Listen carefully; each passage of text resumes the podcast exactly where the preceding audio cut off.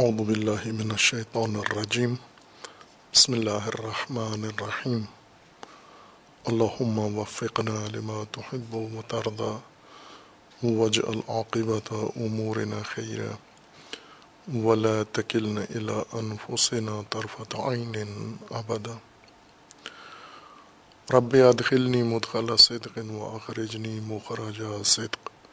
واجعل لي من لدنك سلطانا نصيرا. سورہ مبارکہ بقرہ، آیہ کریمہ۔ ان اللہ لا يستحيي ان يضرب مثلا ما بعوضة فما فوقها۔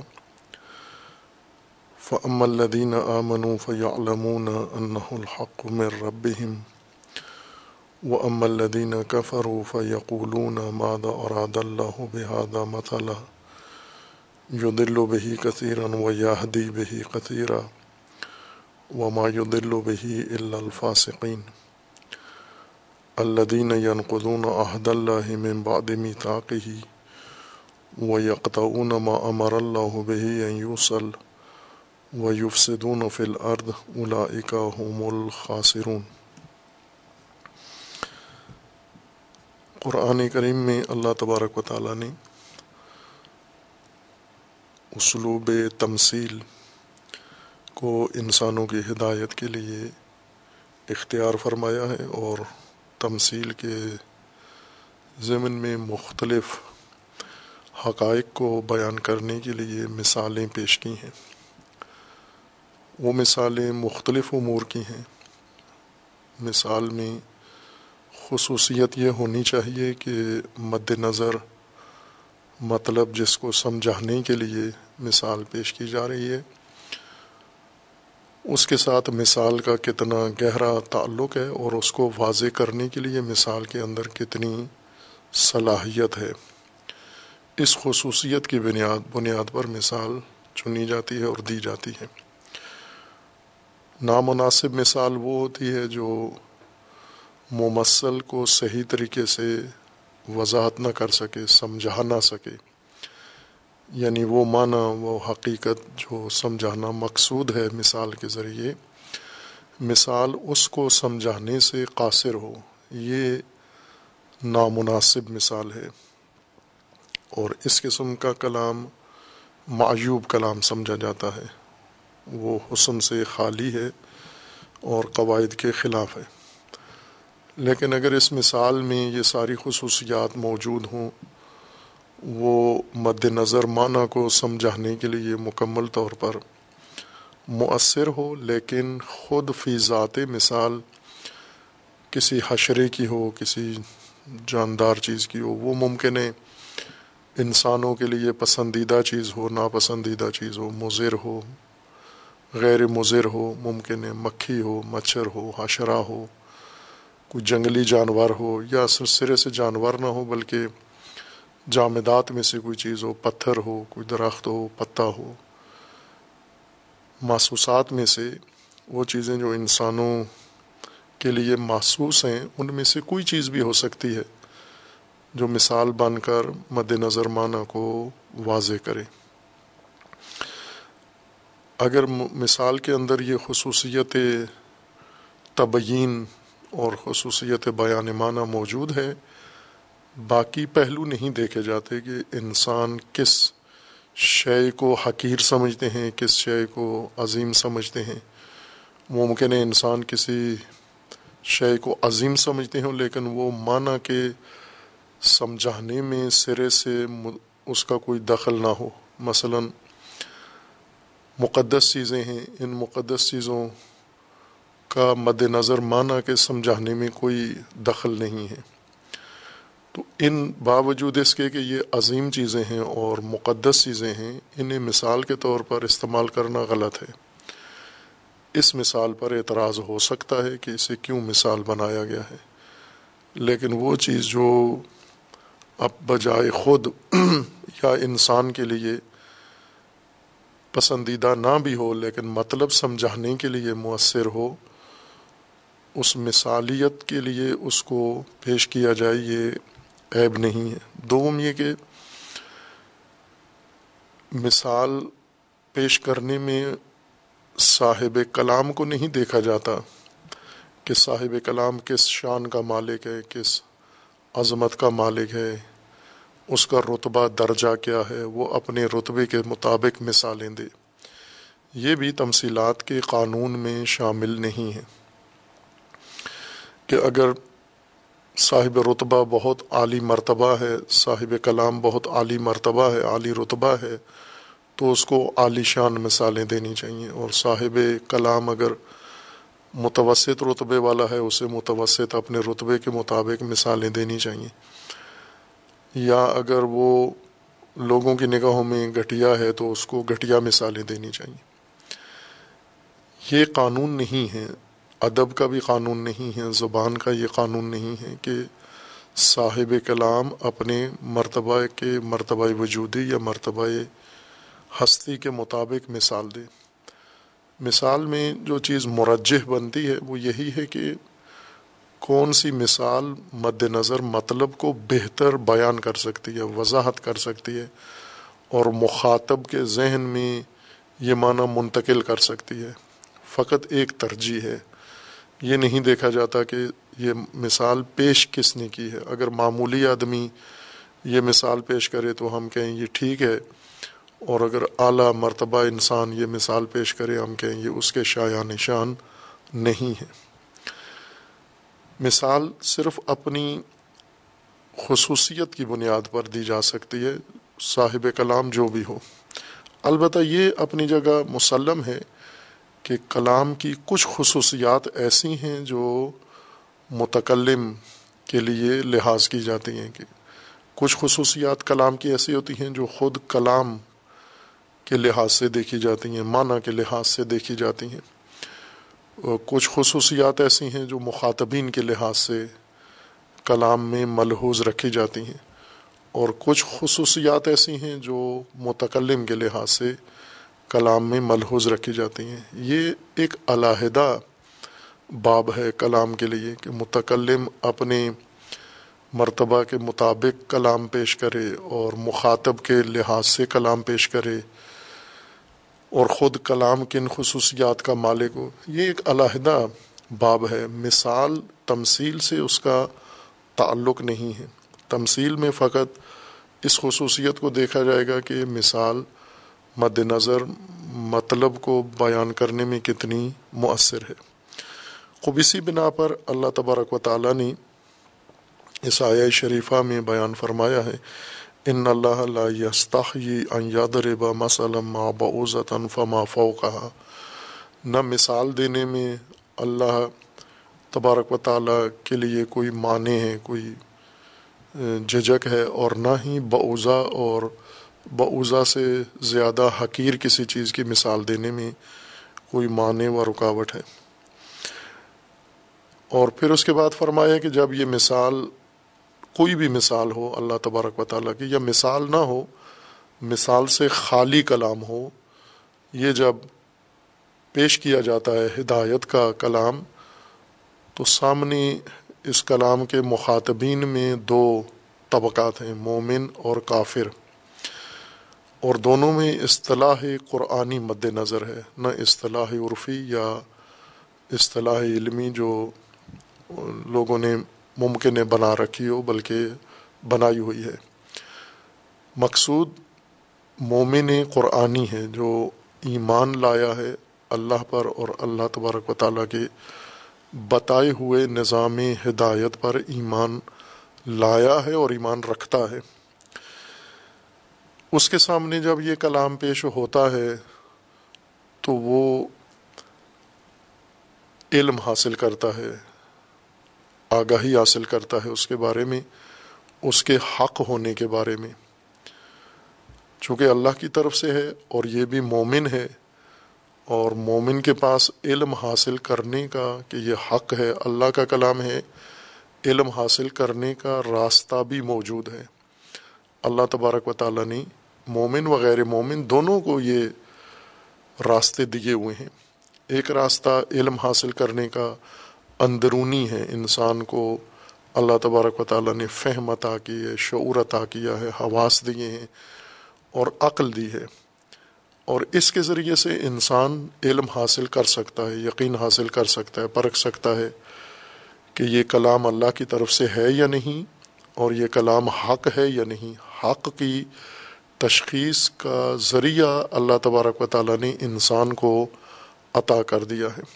لہٰذا مومن اللہ تبارک و تعالیٰ کی اس دی ہوئی نعمت سے فائدہ اٹھاتا ہے اور جو ہی اللہ کا کلام یا تمثیل اس کے سامنے آتی ہے، وہ یقین کر لیتا ہے، علم حاصل کرتا ہے اور پھر عالمانہ طور پر گواہی دیتا ہے کہ یہ حق ہے، یہ اللہ تبارک و تعالیٰ کا ہی کلام ہے۔ یعنی اس کی حقانیت علم حاصل کرتا ہے، اس کی حقانیت کو۔ لا علمی میں نہیں کہتا۔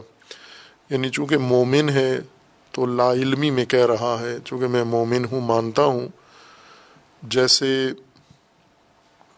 ایک اصطلاح عام رائج ہے کہ کچھ چیزیں مومنین سمجھتے نہیں ہیں، جانتے نہیں ہیں، لیکن انہیں مانتے ہیں اور ان پر عمل بھی کرتے ہیں تعبدن عمل کرتے ہیں۔ یعنی دلیل نہیں ہے ان کے پاس، فہم نہیں ہے، حقیقت منکشف نہیں ہے، ثبوت نہیں ہے، لیکن اس عنوان سے کہ چونکہ ان کے رب کی طرف سے ہے، مولا کی طرف سے ہے اور یہ عبد ہیں، وظیفہ ابدیت کے طور پر اس بات کو مانتے بھی ہیں اور عمل بھی کرتے ہیں۔ اسے اصطلاح میں تعبد کہتے ہیں۔ تعبد علم کے مقابلے میں تعبد معرفت کے مقابلے میں یعنی کچھ چیزیں انسان معرفت کے ساتھ مانتا ہے اور سمجھتا ہے اور کرتا ہے، اور کچھ چیزیں انسان مانتا ہے، سمجھتا ہے، لیکن نہ جان، جاننے کی وجہ سے، علم کی وجہ سے۔ بلکہ اس وجہ سے کہ یہ عبد ہے، اس کا مولا ہے، مولا جو کہے اس کو ماننا ہے۔ یہ تعبد کا باب ہے۔ اس کی مثال ہم لے سکتے ہیں آج کے زمانے میں، جیسے مختلف لوگوں کے ملازمین ہیں، نوکر ہیں، گھروں کے اندر یا ان کے اداروں کے اندر۔ اور ملازمین عموماً ایسے ہوتے ہیں، بلکہ شاید ملازمت کے لیے یہ خصوصیت ضروری ہوتی ہے کہ وہ جو بھی ان کا مالک کہے، جس کے یہ ملازم ہیں، یہ مانیں یہ ان کو سمجھ میں آتی ہے بات، نہیں آتی سمجھ میں بات۔ یہ اسے صحیح سمجھتے ہیں، غلط سمجھتے ہیں۔ اس سے ان کو کوئی سروکار نہیں ہونا چاہیے، بلکہ جو کچھ مالک کہے، یہ آنکھیں بند کر کے اسے مانتے جائیں۔ اس کو تعبد کہتے ہیں۔ چونکہ ملازم ہیں، یہ اگر اسے پوچھے بھی یہ کیوں کر رہے ہو، تو یہ نہیں جواب دیتا کہ اس وجہ سے کہ یہ ایک مفید کام ہے، میں یہ کر رہا ہوں، بلکہ اس وجہ سے کہ میرے مالک نے یہ کہا ہے، کرو۔ اور کیا مالک نے جو کہا ہے، اس کے بارے میں آپ کو اندازہ ہے؟ نہ، اندازہ نہیں اور ضروری بھی نہیں ہے میرا جاننا۔ بس یہی کہ مالک نے کہا ہے، ملازم، حق ملازمت ادا کرتے ہوئے وہ کام انجام دے دیتا ہے۔ اسی کو کہتے ہیں تعبد یعنی اللہ تبارک و تعالیٰ کے احکام کو انسان بجا لائے، سمجھ میں آئے ہیں یا نہیں آئے ہیں۔ لیکن یہاں پر تعبد نہیں ہے، علم ہے کہ جو ایمان رکھتے ہیں وہ جانتے ہیں۔ فیالمون ان کے پاس علم ہے۔ اور علم حاصل کرنے کا بھی ان کے پاس ذریعہ ہے اور اس کو انہوں نے استعمال بھی کیا ہے اور اس کے حق ہونے اور اس کی، اس کلام کی حقانیت کا ان کو علم حاصل ہوا ہے۔ اس وجہ سے وہ جانتے ہیں کہ یہ حق ہے۔ چونکہ جانتے ہیں، اب جاننے کے بعد کیا کہتے ہیں؟ آیا کہتے بھی ہیں یا نہیں کہتے؟ یہ نہیں قرآن نے ذکر کیا۔ کفار کے بارے میں کہا کہ وہ بول پڑتے ہیں۔ فیقولون وہ کہتے ہیں کہ اس سے مراد کیا ہے؟ ارادہ کیا ہے؟ اللہ چاہتا کیا ہے؟ لیکن مومن کہتا کچھ بھی نہیں ہے۔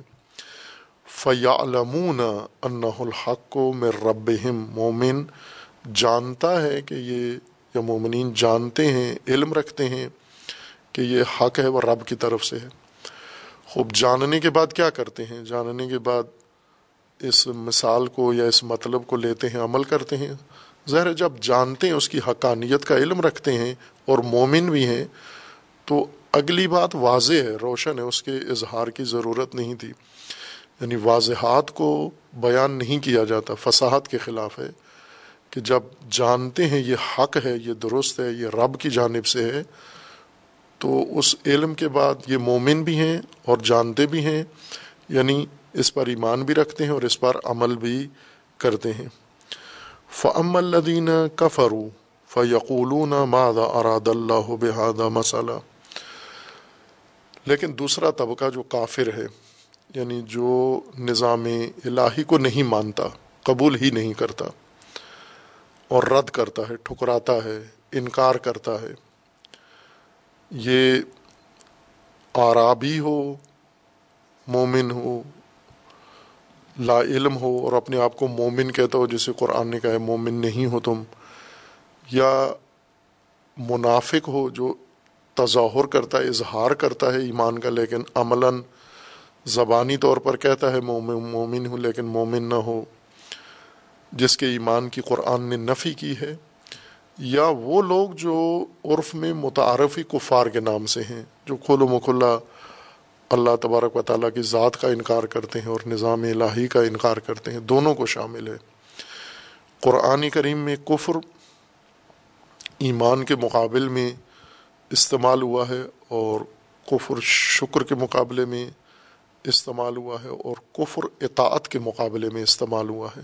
تینوں جگہ اس کو کفر ہی کہا گیا ہے۔ اور تینوں مقام پر معنی ایک ہی ہے، انکار۔ کفر یعنی انکار۔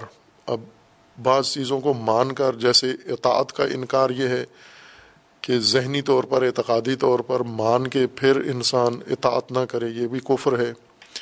یا اللہ تبارک و تعالیٰ نے جو نعمتیں انسان کے اختیار میں قرار دی ہیں، ان نعمتوں کو ضائع کر دے، ان نعمتوں کو پنہان کر دے، ان نعمتوں کو آشکارا نہ کرے، ان سے استفادہ نہ کرے، یا انہیں استفادہ کے لیے دوسروں کے معرض اختیار میں نہ قرار دے، تو یہ بھی کفر ہے عملی۔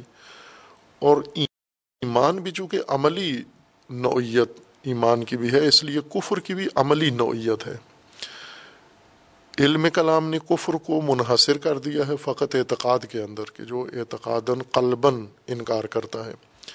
قرآن نے اس کو بھی کافر کہا ہے جو قلباً انکار کرتا ہے، لساناً انکار کرتا ہے۔ اور اسے بھی کافر کہا ہے جو ممکن ہے قلباً ایسا نہ ہو، زبانی نہ کرتا ہو انکار، لیکن عملاً منکرین میں سے ہے۔ یہ کفار زیادہ ہیں۔ اس یہ طبقہ کفار کا کفر کا زیادہ ہے یعنی انکار عملی۔ جیسے ہم اس کو فرض کر سکتے ہیں انسانی مثال میں کہ ایک گرانہ فرض کریں ہم، شخص ہے، اس کے بیٹے ہیں، اولاد ہے اس اولاد میں سے وہ اپنے بیٹوں کو جو حکم دیتا ہے، بیٹے احترام سارے کرتے ہیں اس کا۔ اس کو والد مانتے ہیں، قبول کرتے ہیں۔ لیکن اس کے فرامین ایک بیٹا مانتا، ایک نہیں مانتا۔ لیکن وہ جو نہیں مانتا باتیں، اس کی اطاعت نہیں کرتا، فرامین وہ بھی احترام کرتا ہے۔ اس کے باپ ہونے کا انکار نہیں کرتا، والد ہونے کا انکار نہیں کرتا، اپنے آپ کو اس کا بیٹا سمجھتا ہے، فرزند سمجھتا ہے، لیکن اس کی کوئی بات نہیں مانتا۔ یہی کفر ہے عملی، اسی کو کافر کہتے ہیں۔ یعنی منکر۔ اب کافر کی اصطلاح چونکہ ذہنوں میں ایک خاص معنی کے ساتھ مختص ہو چکی ہے، اور جو قرآنی اصطلاح ہے وہ نہیں ہے ذہنوں کے اندر۔ کلامی اصطلاح زیادہ راسخ ہے۔ کافر یعنی اللہ کا منکر، قیامت کا منکر، نبیوں کا منکر کھلو مکھلا زبانی بھی انکار کرتا ہو اور قلباً بھی انکار کرتا ہو۔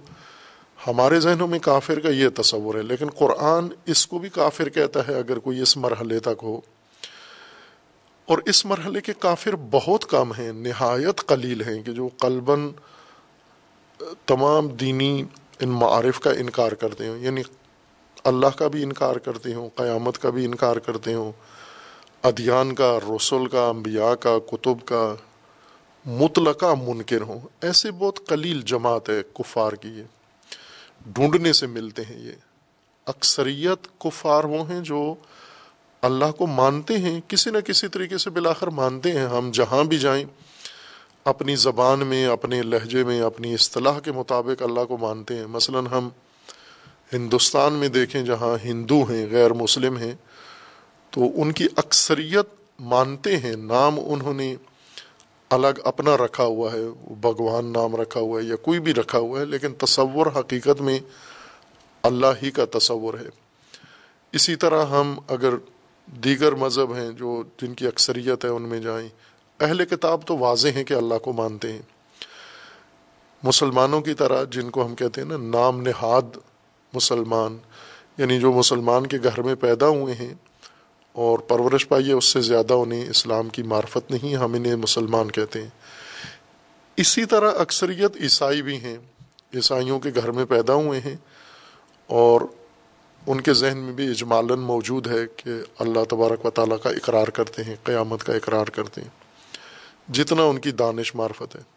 یہ سب منکرین خدا نہیں ہے یہ وہ کافر نہیں ہیں جو اللہ کو مانتے ہی نہیں ہیں۔ لہٰذا اہل کتاب کو کافرین یا مشرقین کے مقابلے میں ذکر کیا گیا ہے۔ یعنی یہ مانتے ہیں، اللہ کو مانتے ہیں، قیامت کو مانتے ہیں، نبیوں کو مانتے ہیں، کتابوں کو مانتے ہیں، فرشتوں کو مانتے ہیں۔ جو یہی فہرست جو قرآن کریم میں اللہ تبارک و تعالیٰ نے ذکر کیا لیکن پھر بھی کفار کے زمرے میں ہیں۔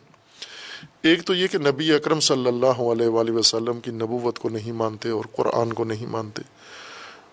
اور دوسرا یہ ہے کہ یہ ذہن میں ان کے یہ تصورات ہیں اللہ کے قیامت کے، لیکن عملاً نظام الہی کو، احکام الہی کو، حدود الہی کو نہیں مانتے، انکار کر دیا ہے۔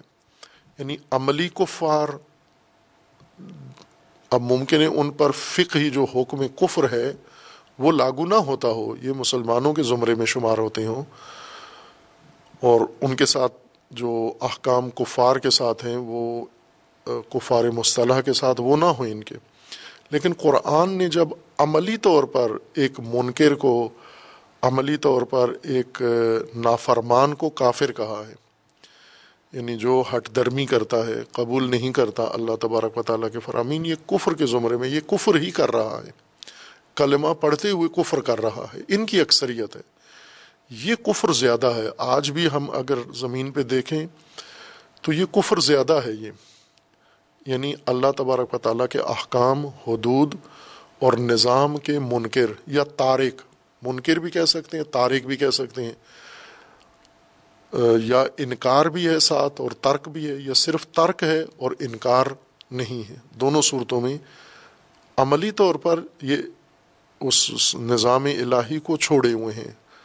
اس کو ترک کر کے زندگی گزار رہے ہیں۔ ان کے بارے میں آگے مختلف اصطلاحات آنے والی ہیں، وہ آہستہ آہستہ تدریجن کھلتی جائیں گی۔ ان کی بعض کیفیات اور حالات کو فسق کہا گیا ہے، ان کی بعض کیفیات کو فجور کہا گیا ہے۔ اسی طرح مختلف ان کی جو حالات و خصوصیات ہیں، اسے ذکر کیا گیا ہے، ظالمین کہا گیا ہے قاصطین ان کو کہا گیا ہے۔ پھر کسی جگہ قرآن کریم نے ان کی جم بندی کرتے ہوئے انہیں کفر کے زمرے میں پھر درج کر دیا ہے اور ان کا اخروی انجام بھی ذکر کر دیا ہے۔ بس مراد یہاں کفر قرآنی ہے یعنی اصطلاح قرآن کریم کا کفر مقصود ہے۔ اور اس کفر کے زمرے میں بہت سارے لوگ آ جاتے ہیں۔ آج ہم اگر دیکھیں تو یہی جملہ جو قرآن نے ذکر فرمایا ہے فعم الدین کا فروف یقول مادہ اراد اللہ بحاد مسالہ کہ اللہ کیا چاہتا ہے اس سے؟ ہمیں تو اس سے کچھ سمجھ میں نہیں آیا۔ ہمیں تو پتہ نہیں ہے کہ اس بیان سے اور اس بات سے اور اس آیت سے اللہ کیا چاہتا ہے۔ خوب، یہ جملہ آپ سنیں تو یہی نام نہاد مسلمان، یہ زیادہ یہ جملہ تکرار کرتے ہیں قرآن کے بارے میں، دین کے بارے میں۔ دین کے مختلف شعبوں کے بارے میں کہ ہمیں تو سمجھ نہیں آتی اسلام چاہتا کیا ہے، دین چاہتا کیا ہے، قرآن کہتا کیا ہے، ہمیں تو سمجھ میں نہیں آتی۔ کہ یہ ایک اعتراض، آمیز حکارت کے ساتھ ساتھ تحقیر بھی ہے، توہین بھی ہے، انکار بھی ہے۔ بعض اوقات انسان سیدھا کہہ دیتا ہے کہ جو آپ کہہ رہے ہو یہ بات میں نہیں مانتا۔ اس میں انکار ہے، توہین نہیں ہے۔ لیکن جب انسان یہ کہے کہ مادہ اراد اللہ ہو بحادہ مطالعہ چاہتے کیا ہیں اس بات سے؟ یعنی یہ بات جو واضح نہیں ہے، یہ بات جس کے اندر کوئی معقولیت نہیں ہے، کوئی معنی نہیں ہے، کوئی مقصد ہمیں نظر نہیں آتا، یہ بات کیوں کی گئی ہے؟ ہمیں تو کچھ سمجھ نہیں آیا، ہمیں تو کچھ سمجھ میں نہیں آتا۔ ہم تو نہیں سمجھتے۔ ہم نہیں سمجھتے کا مطلب یہ نہیں کہ ہم نافہم ہیں، اپنی کمزوری بتا رہے ہیں۔ بلکہ یہ کہہ رہے ہیں کہ یہ بات نامعقول ہے۔ اس کے اندر فہم کے قابل کوئی بات ہی نہیں ہے۔ یہ ایک، غیر معقول، نامعقول کلام ہے۔ یہ تحقیر کے ساتھ یہ بات کرتے ہیں۔ اور اس کے علاوہ بھی قرآن کریم میں دیگر موارد بھی قرآن نے ذکر کیے۔ بعض اوقات یہود کا یہ رویہ نقل کیا ہے قرآن نے کہ جب رسول اللہ صلی اللہ علیہ وآلہ وسلم سے یہ قرآن سنتے ہیں، آیت سنتے ہیں، سورہ سنتے ہیں، جاتے ہیں، شرکت کرتے ہیں محفل رسول اللہ میں، سن کے پھر ایک دوسرے کو دیکھتے ہیں۔ پھر ایک دوسرے سے پوچھتے ہیں، تجھے کچھ سمجھ میں آیا؟ مجھے تو کچھ بھی سمجھ میں نہیں آیا۔ پھر یہ تاثرات یعنی پہلے سے طے کر کے جاتے تھے کہ ہم نے شرکت کرنی ہے، شرکت کر کے سن کے پھر اس پہ تبصرے کرنے ہیں کومنٹس دینے ہیں کہ ہمیں تو کچھ سمجھ میں نہیں آیا، پتہ نہیں کیا کہنا چاہتے ہیں۔ اور یہ بات عام ہے، ہم فرقہ وارانہ ماحول میں بھی اگر دیکھیں تو فرقوں میں ایک دوسرے کے تعلیمات کے بارے میں یہی کہتے ہیں کہ مثلا ایک فرقے کو دوسرا فرقہ نہیں مانتا۔ تو اس فرقے کی تحقیر کے لیے، توہین کے لیے وہ یہ کہتے ہیں کہ یہ کیا کہنا چاہتے ہیں اس فرقے کے لوگ؟ یہ بات کر کے یہ کیا کہنا چاہتے ہیں؟ یہ ان کا عقیدہ ہے، اس سے کیا مراد ہے ان کی؟ یعنی نامعقول بات ہے یہ دوسرے لفظوں میں یہ تأثر دیتے ہیں کہ یہ نامعقول بات ہے۔ خوب یہ ہم اگر مشاہدہ کریں تو آج کی نسل میں، موجودہ نسل کے اندر یہ رویہ زیادہ ہے۔ جو بھی دو چار جماعتیں پڑھ جاتا ہے اور یعنی ڈگری لے لیتا ہے، پڑھتا تو نہیں ہے، ظاہر ہے۔ پڑھنے سے تو، علم سے تو کبھی گمراہی نہیں آتی۔ اگر واقع پڑھتے ہیں یہ لوگ، علم ہو، کوئی بھی علم ہو، فرق نہیں پڑتا۔ وہ دینی علم ہو، وہ جس کو ہم دنیاوی علم کہتے ہیں۔ یہ تو ہم نے تقسیم کر کے دین دنیا بنا دیا ہے۔ اللہ تبارک و تعالیٰ نے تو اس کو علم ہی کہا ہے۔ وہ علم زمین و آسمان کا ہو، وہ علم فزکس، کیمسٹری کا ہو، وہ علم بلاخر علم ہے۔ اگر علم ہے تو اس کے اندر روشنی ہے۔ عالم تو، علم تو کفر، کافر نہیں بناتا کسی کو۔ یہ دیگر محرکات ہیں جو انسان کے اندر علم کے ساتھ شامل ہوتے ہیں۔ اور خصوصاً جب تعلیمی نظام علم کے بغیر ہو، تعلیم نہ ہو، ڈگری ہو، اور صرف ایک احساس ہو، تأثر ہو، ایک کاذب ماحول ہو عالم کہلانے کا اور عالم بنانے کا امیر المومنین علیہ السلاۃ وسلام کی تعبیر کے مطابق کہ اشباہ الناس عالم کہیں اور یہ عالم بنا دیں، اس کو ڈگری دیں اور یہ عالم کہلانا شروع ہو جائے۔ وہ ایسی باتیں کرتے ہیں کہ ہمیں تو سمجھ نہیں آتی، ورنہ اگر یہ واقع عالم ہو تو انہیں سمجھ آتی ہے ہر چیز، چونکہ قرآن کریم کی ہر آیت سمجھ میں آتی ہے۔ عام آدمی کو بھی سمجھ میں آتی ہے اور عالم کو زیادہ سمجھ میں آتی ہے۔ لہٰذا ان کا یہ کہنا کہ ہمیں سمجھ نہیں آتی قرآن چاہتا کیا ہے، اللہ چاہتا کیا ہے، اس سے یہ اپنے دل کے اندر جو ان کے کینہ ہے یا قدورت ہے یا غلازت ہے، اس کا اظہار کرتے ہیں۔ اور یہ ممکن ہے ہر اس فرقے کے بارے میں، اس شخص کے بارے میں جو ان کو پسند نہیں ہے، اس کے بارے میں بھی اسی طرح سے اظہار کریں کہ ہمیں تو سمجھ میں نہیں آتی کیا کہتے ہیں۔ یہ عموماً تحقیر کے لیے یہ الفاظ استعمال کر کے ہمیں تو سمجھ میں نہیں آتی۔ ہمیں یاد ہے ہمارے اساتید میں سے ایک بزرگوار جن سے بالواسطہ استفادہ کیا۔ بلا واسطہ تو کم ان سے رہا استفادہ کا موقع۔ اور بہت نادر اساتید میں سے ہیں۔ خدا و تبرک تعالیٰ ان کے درجات بلند فرمائی استاد محمد تقی جعفری رضوان اللہ تعالیٰ علیہ، بہت ارجمان انسان، بہت جید انسان۔ اور ان کے بارے میں اہل علم کا یہ تأثر ہوتا تھا۔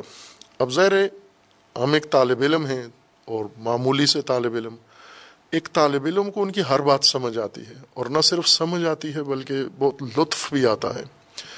ان کی بات، ان کی گہرائی، ان کا استدلال، ان کا رجحان، ان کا طرز تفکر اتنا حسین، جمیل، زیبا ہے۔ اور دوسرے چھوٹے، بڑے، پڑھے لکھے اساتید سب کہتے ہیں، ہمیں تو سمجھ میں نہیں آتی، یہ کیا کہتے ہیں؟ اصل میں وہ سمجھتے ہیں ہی نہیں ہیں، پڑھتے ہی نہیں ہیں۔ یہ تحقیر کے لیے کہتے ہیں ان کے لیے۔ توہین کے لیے یہ الفاظ استعمال کرتے ہیں کہ ہمیں تو سمجھ میں نہیں آتی کہ یہ کیا کہنا چاہتے ہیں۔ یا کوئی بڑی شخصیت ہو، اگر عالم فاضل ہے، اس کو تحقیر کرنے کے لیے یہ الفاظ استعمال کرتے ہیں۔ مثلا، دوسرے استاد ہیں ہمارے بزرگوار، جن سے زیادہ توفیق اللہ نے دی، استفادہ کیا۔ حضرت آیت اللہ عظمہ جوادی عام علی دامہ ذل علی خوب، ان کے بارے میں بھی ایسے افراد، ان کے جمعے کے خطبات سن کے یا ان کے درست سن کے یا ان کی کتابیں پڑھ کے، وہ یہ تاثر دیتے ہیں، ہمیں تو سمجھ میں نہیں آتی یہ کیا کہتے ہیں۔ اتنے فصیح استاد، اتنا بلیغ انسان، اتنا عالی شان استاد جو گہرائی کے ساتھ مطالب کو تبہین کی قوت بہت قوی ہے ان کی۔ مطالب سمجھانے کا ملکہ اللہ تبارک و تعالیٰ نے حد درجہ انہیں دیا ہے۔ ان کے بارے میں بھی یہ کہتے تھے کہ یہ ہمیں تو سمجھ میں نہیں آتی یہ کیا کہتے ہیں۔ خوب، ابتدا میں انسان یہ سمجھتا ہے کہ شاید یہ غبی ہیں، کمزور ہیں یا شاید واقع استاد کی باتیں سخت ہیں اور مشکل ہیں جو ان کو سمجھ میں نہیں آتی۔ لیکن جب قرآن کی طرف رجوع کیا تو معلوم ہوا کہ یہ عقدے کی وجہ سے، تحقیر اور حسد کی وجہ سے کہتے ہیں یہ۔ یعنی وہ شخصیات جن کو اللہ نے علم میں ایک تبہر بھی دے دیا ہے اور ایک مقام بھی ان کا ہے اور ان کے پاس کہنے کے لیے بہت کچھ ہے۔ جس طرح استاد تقی جعفری تھے، یہ نقال نہیں تھے، دلال نہیں تھے۔ یوں یوں نہیں تھا کہ دوسروں کی باتیں جمع کر کے پھر یہ سنا دیتے تھے، بلکہ خود مبتکر تھے، خود فہیم۔ اور موضوعات، اور وہ موضوعات جو عموماً علماء زیر باس ہی نہیں لاتے، ان موضوعات پہ سوچتے بھی نہیں ہیں، انہوں نے ان موضوعات پہ بھی سوچا ہے، فکر کی ہے، اور اس میں خوبصورت حقیقتیں اور حقائق بیان کیے ہیں۔ ان کے بارے میں یہ کہنا ہمیں سمجھ میں نہیں آتی یہ کیا کہتے ہیں۔ یعنی تحقیر کرتے ہیں در حقیقت۔ اپنے اندر جو ایک عقدہ ان کے موجود ہے، کینہ موجود ہے، اس کا اس طرح سے اظہار کر دیتے ہیں۔ اور یہ ایک رائے جب میں دو مثالیں دیں وہ دو مثالیں جو ہم دیکھتے تھے اساتید کے بارے میں اور تکلیف بھی ہوتی تھی یہ لوگ جو اس طرح کی باتیں کرتے ہیں، کیوں کرتے ہیں؟ اور یہ عمومیت رکھتی ہے یہ چیز، جو بھی کسی کو ناگوار، ناپسند گزرے، اس کے بارے میں، اس کو لوگوں کی نگاہوں میں گرانے کے لیے یہ بات کرتے ہیں۔ اب یہ جو ان کا تبصرہ ہے کہ مادہ اراد اللہ بحادہ مسالہ تاکہ قرآن کو رسول اللہ کو لوگوں کی نگاہوں سے گرائیں یعنی لوگوں کو یہ تاثر دیں کہ یہ کوئی اتنی بڑی باتیں نہیں ہیں جو آپ بڑے حیران ہوتے ہو۔ یہ کوئی ایسی بات نہیں ہے۔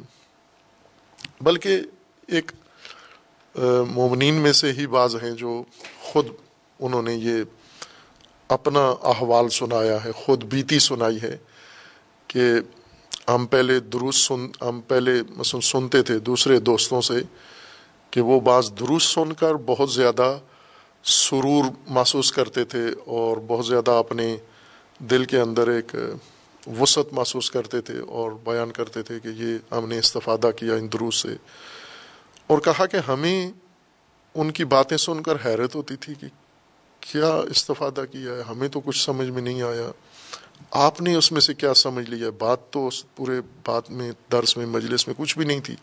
آپ کو کیا مل گئی ہے؟ تو ہم یہ سمجھتے تھے، یہ پاگل ہیں، یہ جو کہہ رہے ہیں کہ بہت ہمیں استفادہ ہوا۔ ان کا یہ کہنا ہے کہ بعد میں میری حالت خود اب اب یہ ہو گئی ہے کہ اب جب مجھے سمجھ میں آنا شروع ہوا یا میں نے دلچسپی کی، یا اللہ نے مجھے توفیق دی ہے، اس طرف میرا دل موڑ دیا ہے، تو اب میری وہی کیفیت ہو گئی ہے۔ میں دوسروں کو یہ کہتا ہوں کہ یہ بہت مفید دروس ہیں، دوسرے مجھے یہی کہتے ہیں کہ ان دروس میں کیا ہے، ہمیں تو کچھ سمجھ میں نہیں آتا، آپ کو کیا سمجھ، کیوں آتا ہے؟ تو یہ وہ احساس ہے جو انسان نہ صرف اپنی نافہمی ظاہر کرتا ہے، بلکہ صاحب کلام یا کلام کی تحقیر کے لیے یہ رد عمل دکھاتا ہے۔ فعم الدین کا فروف یقولون ماد اراد اللہ بحادہ مسئلہ ان کا یہ وہ یہ کہتے ہیں، جانتے نہیں ہیں۔ اب یہاں بھی قرآن نے یہ ذرافت دکھائی ہے کہ یہ نہیں کہا کہ فیالمون بلکہ فیقولون یہ علم کے بغیر بولتے ہیں، علم کے بغیر بات کرتے ہیں۔ جس طرح سے آج ایک نسل حاضر ایک بڑی بری آفت و بلا میں مبتلا ہو چکی ہے بنام سوشل میڈیا ابلاغ عامہ کے جو فنی ٹیکنالوجی کے ذریعے ہیں، یہ ایک بہت بڑی بلا اور آفت بن گئی ہے بشریت کے اوپر۔ اور چونکہ ہر فرد کے پاس بولنے کے لیے اب ذریعہ آ گیا ہے۔ پہلے نہیں تھا، پہلے ایک بندہ بولتا تھا، اپنے ساتھی کے سامنے وہ چپ کرا دیتا تھا کہ منہ بند رکھو۔ محفل میں بولتا تھا، جب بے ہدا باتیں اونٹ پٹانگ بولتا تھا، وہ چپ کرا دیتے تھے کہ منہ بند رکھو اپنا۔ کسی محفل میں اسٹیج پہ کھڑا ہوتا تھا، دھکے دے کے اس کو مجلس سے ہی باہر نکال دیتے تھے کہ منہ بند رکھو اپنا۔ اب کوئی بھی ان کو نہیں کہہ سکتا منہ بند رکھو، چونکہ وہ اکیلے کمرے میں اپنے بیٹھا ہوا موبائل پہ جو غلازت، جو اوٹ پٹانگ، جو منہ میں آ رہا ہے، وہ کہہ رہا ہے اور کہہ کے اس کو اس ٹیکنالوجی کی مدد سے دوسروں تک پہنچا رہا ہے۔ اب کوئی اس کو یہ نہیں کہہ سکتا منہ بند رکھو اپنا، چونکہ کوئی ہے نہیں ہے، کسی کے سامنے نہیں کر رہا یہ بات۔ یہ اپنے گھر میں بیٹھا ہوا، اپنے کمرے میں بیٹھا ہوا، اپنی گاڑی میں بیٹھا ہوا، جو بےحودگی ہے، اور اتنی بےحودگی ہے کہ خود تنگ پڑ گئے ہیں اس سے۔ اس وقت جو ذرائع عامہ ہیں، ابلاغ عامہ کے ذرائع مختلف، کچھ ایسے ہیں مغربی ممالک بائیں کے فساد میں اور فحاشی میں قیادت کر رہے ہیں دنیا کی، لیکن ان ابلاغ عامہ کے ذریعوں کو انہوں نے بھی ناپسند قرار دیا اور پابندی لگا دی ہے۔ کئی ملکوں کے اندر، مثلاً ٹک ٹاک اور اس جیسے جو اپلیکیشنز ہیں، ان کو پابندی لگا دی ہے۔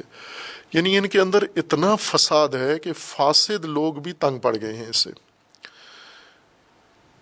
جنہوں نے، جو پسند کرتے ہیں فساد کو، وہ بھی تنگ پڑ گئے ہیں اس سے، اکتا گئے ہیں اس سے۔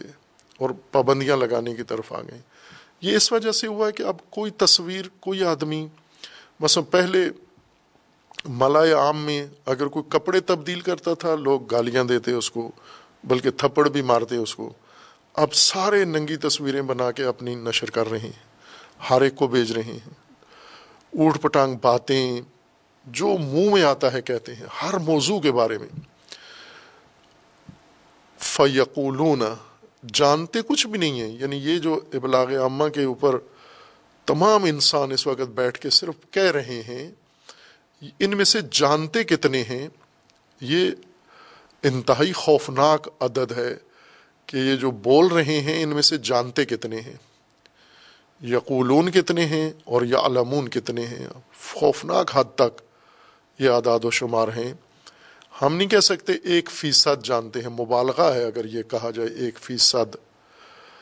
بلکہ ہم یہ کہہ سکتے ہیں کہ ایک در مثلا ملین اگر دس لاکھ آدمی بولتے ہیں، ایک ممکن ہے ان میں سے کچھ جانتا ہو۔ اس تناسب کے ساتھ یا لمون اتنے کم ہیں یا قلون اتنے زیادہ ہیں۔ اب جب زبان مل گئی ہے، ہر آدمی کہہ رہا ہے، علم کے بغیر کہہ رہا ہے۔ اور یہی جو باتیں علم کے بغیر کہہ رہا ہے، اس کا کوئی معیار نہیں ہے، کچھ بھی نہیں ہے، اور آگے مسلسل پھیلا رہے یہ بہت بڑی آفت ہے، یہ عذاب ہے۔ موجودہ نسل کے لیے بہت بڑا عذاب ہے یہ۔ اتنی ذہنی تشویش سابقہ نسلوں میں نہیں تھی۔ کسی نسل میں یہ عذاب نہیں تھا۔ چونکہ ان کے اندر یہ ذرائع نہیں تھے اور ہر آدمی کرتے تھے لوگ۔ اس طرح ناہنجاری وجود میں آتی تھی، پیدا ہوتی تھی، سماجی طور پر، اجتماعی طور پر، معاشرتی اخلاقی طور پر۔ لیکن محدود، اس کا دائرہ بہت محدود ہوتا تھا۔ اور جو ہی یہ کھل کے اس کو پھیلانے کی کوشش کرتے، کچھ لوگ مزاحمت کرتے اور وہیں پہ اس کو روک لیتے یا وہیں پہ اس کو بند کر دیتے یا کم از کم اس کو پھیلنے نہیں دیتے تھے آگے۔ جو اس وقت نہیں ہے یعنی فساد کے مقابلے میں فساد کی ممانعت و مزاحمت نہیں ہے۔ جہاں جس نے کرنا ہے۔ اور جب اکثریت انسانوں کی اس طرف راغب ہو گئی ہے تو یہ عذاب ہی اس کو کہہ سکتے ہیں ہم۔ فیقولون فم الدین کفرو یہ جو منکرین ہیں، یہ جو تارکین ہیں، یہ جو رد کر رہے ہیں، نہیں مانتے اللہ تبارک و تعالیٰ کے نظام کو، زبان بند نہیں رکھتے۔ فیقولون مسلسل کہہ رہے ہیں۔ اس جیسا علماء نے مفسرین نے ذکر کیا کہ سیغ مظاہرے کے ساتھ یقولون یا یعلمون دونوں یہ استمرار کی طرف اشارہ ہے یعنی یوں نہیں کہ ایک دو دفعہ کہا انہوں نے اور پھر چھوڑ دیں گے نا مسلسل یہ ایک رویہ ہے ان کا جو تسلسل کے ساتھ انجام دیتے ہیں، فیقولون یعنی یونی کے زمانہ نزول قرآن میں یہ تھے، بلکہ یقولون کا مطلب یہ کہ جہاں جہاں قرآن ان کے سامنے پیش ہوگا، یہ کہیں گے اس کے جواب میں، یقولون مادہ اراد اللہ بحادہ مسئلہ خوب اللہ کیا چاہتا ہے اس مثال سے؟ کیا بتانا چاہتا ہے؟ مقصود کیا ہے اللہ کا اس مثال سے؟ خوب یہاں جو ایک مطلب قابل وضاحت ہے، آیا کا مفہوم روشن ہے کہ وہ کفار یا منکرین یا تارکین تحقیر کے لیے یہ لفظ اہمیت قرآن کی کم کرنے کے لیے یہ بات کرتے تھے۔ لیکن انہوں نے کہا کہ مادہ اراد اللہ ہو بحادہ مسئلہ اگر یہ اللہ کا کلام ہے تو اللہ کا اس سے ارادہ کیا، مراد کیا ہے، چاہتا کیا ہے اللہ؟ ہر چند اس سے زیادہ مناسب آیات ہیں جہاں پر ہمیں ارادہ کے بارے میں باس کرنی ہے۔ چونکہ ارادہ از جملہ ان معارف میں سے ہے۔ جس میں علماء، حکماء، بزرگان سب حیرت میں مبتلا ہیں۔ بڑے بڑے بزرگ حیرت میں مبتلا ہیں۔ بلکہ بعض تو ایسے ہیں کہ جو پھسلے ہیں اس باس کے اندر اور خطرناک حد تک چلے گئے ہیں۔ ہر علم کے اندر ارادے کی باس ہے۔ فلسفہ میں ارادہ زیر باس ہے اور اسی طرح علم کلام میں ارادہ زیر باس ہے، علمی اصول میں ارادہ زیر باس ہے۔ اور دیگر علوم کے اندر بھی اس کے اندر آ جاتا ہے موضوع کسی نہ کسی عنوان سے۔ لیکن اہم ترین ارادہ قرآن کا موضوع ہے۔ یعنی اس سے پہلے کہ فلسفہ کا موضوع ہو، اس سے پہلے کہ علم کلام کا موضوع ہو، یا اس سے پہلے کہ علمی اصول کا موضوع ہو، یا دیگر علوم کا، یہ قرآنی موضوع ہے۔ ارادہ دونوں قسموں کے ساتھ اللہ تبارک و تعالیٰ کا ارادہ اور انسان کا ارادہ، جس طرح قرآن نے دونوں ارادے ذکر کیے کہ انسان بھی ارادہ کرتا ہے اور اللہ کی ذات بھی ارادہ کرتی ہے۔ اب ارادہ کیا چیز ہے؟ ارادہ کے مفہوم میں ہی اس قدر حیرت ہے اور اضطراب ہے کہ جس میں علماء متحیر ہیں، بزرگان متحیر ہیں اس کے اندر۔ جیسے ایمان کے بارے میں عرض کیا تھا کہ چونکہ قرآن ہدایت کی کتاب ہے اور ہدایت کی کتاب میں کوئی پیچیدہ بات نہیں ہے، یہ مسلمات میں سے ہے۔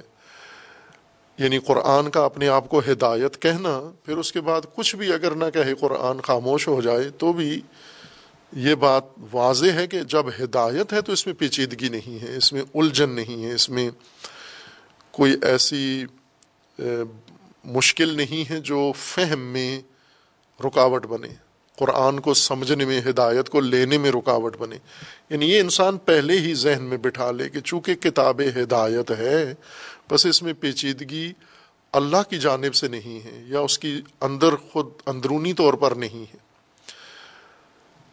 اور اس پر مستضاد یہ کہ قرآن کریم علاوہ ہدایت ہونے کے قرآن نے اس کی نفی بھی کی ہے اور فرمایا ہے کہ قرآن مبین ہے، قرآن بیان ہے، قرآن روشن ہے، واضح ہے۔ اور پھر دوسری جہت سے یہ بھی فرمایا ہے کہ آسان بھی ہے یعنی مبہم نہیں ہے اور مجمل نہیں ہے، واضح ہے، روشن ہے اور آسان بھی ہے، مشکل بھی نہیں ہے۔ خوب، ان تاکیدات کے بعد پھر بھی ہم کہیں کہ نہیں، یہ مشکل موضوعات ہیں۔ اگر ہم قرآن کے تناظر میں، قرآن کے اس میں ان کو سمجھیں تو بہت آسان ہیں اور سادہ باتیں ہیں۔ جیسے ایمان پیچیدہ ہے، یہ بات ہو گئی ہے، لیکن یہ قرآن نے پیچیدگی پیدا نہیں کی۔ قرآن نے تو بہت سادگی سے بیان کیا۔ اور اگر انسان صرف قرآن کی حد تک ایمان کو سمجھے تو ہر آدمی تصدیق کرتا ہے کہ یہ ایمان ہے۔ خصوصاً جیسے ایمان بر جب تو تاغوت جیسا قرآن نے ذکر کیا کہ لوگ ایمان رکھتے ہیں جب تو تاغوت پر، اسی آیت سے پورا مفہوم ایمان کا سمجھ میں آ جاتا ہے کہ ایمان کس حقیقت کا نام ہے اور مومن کیا ہوتا ہے۔ ارادہ بھی اسی طرح سے، اگر صرف ہم قرآن کریم میں رہیں اور ارادہ الہی یا ارادہ انسان کو سمجھے تو کوئی پیچیدگی نہیں ہے۔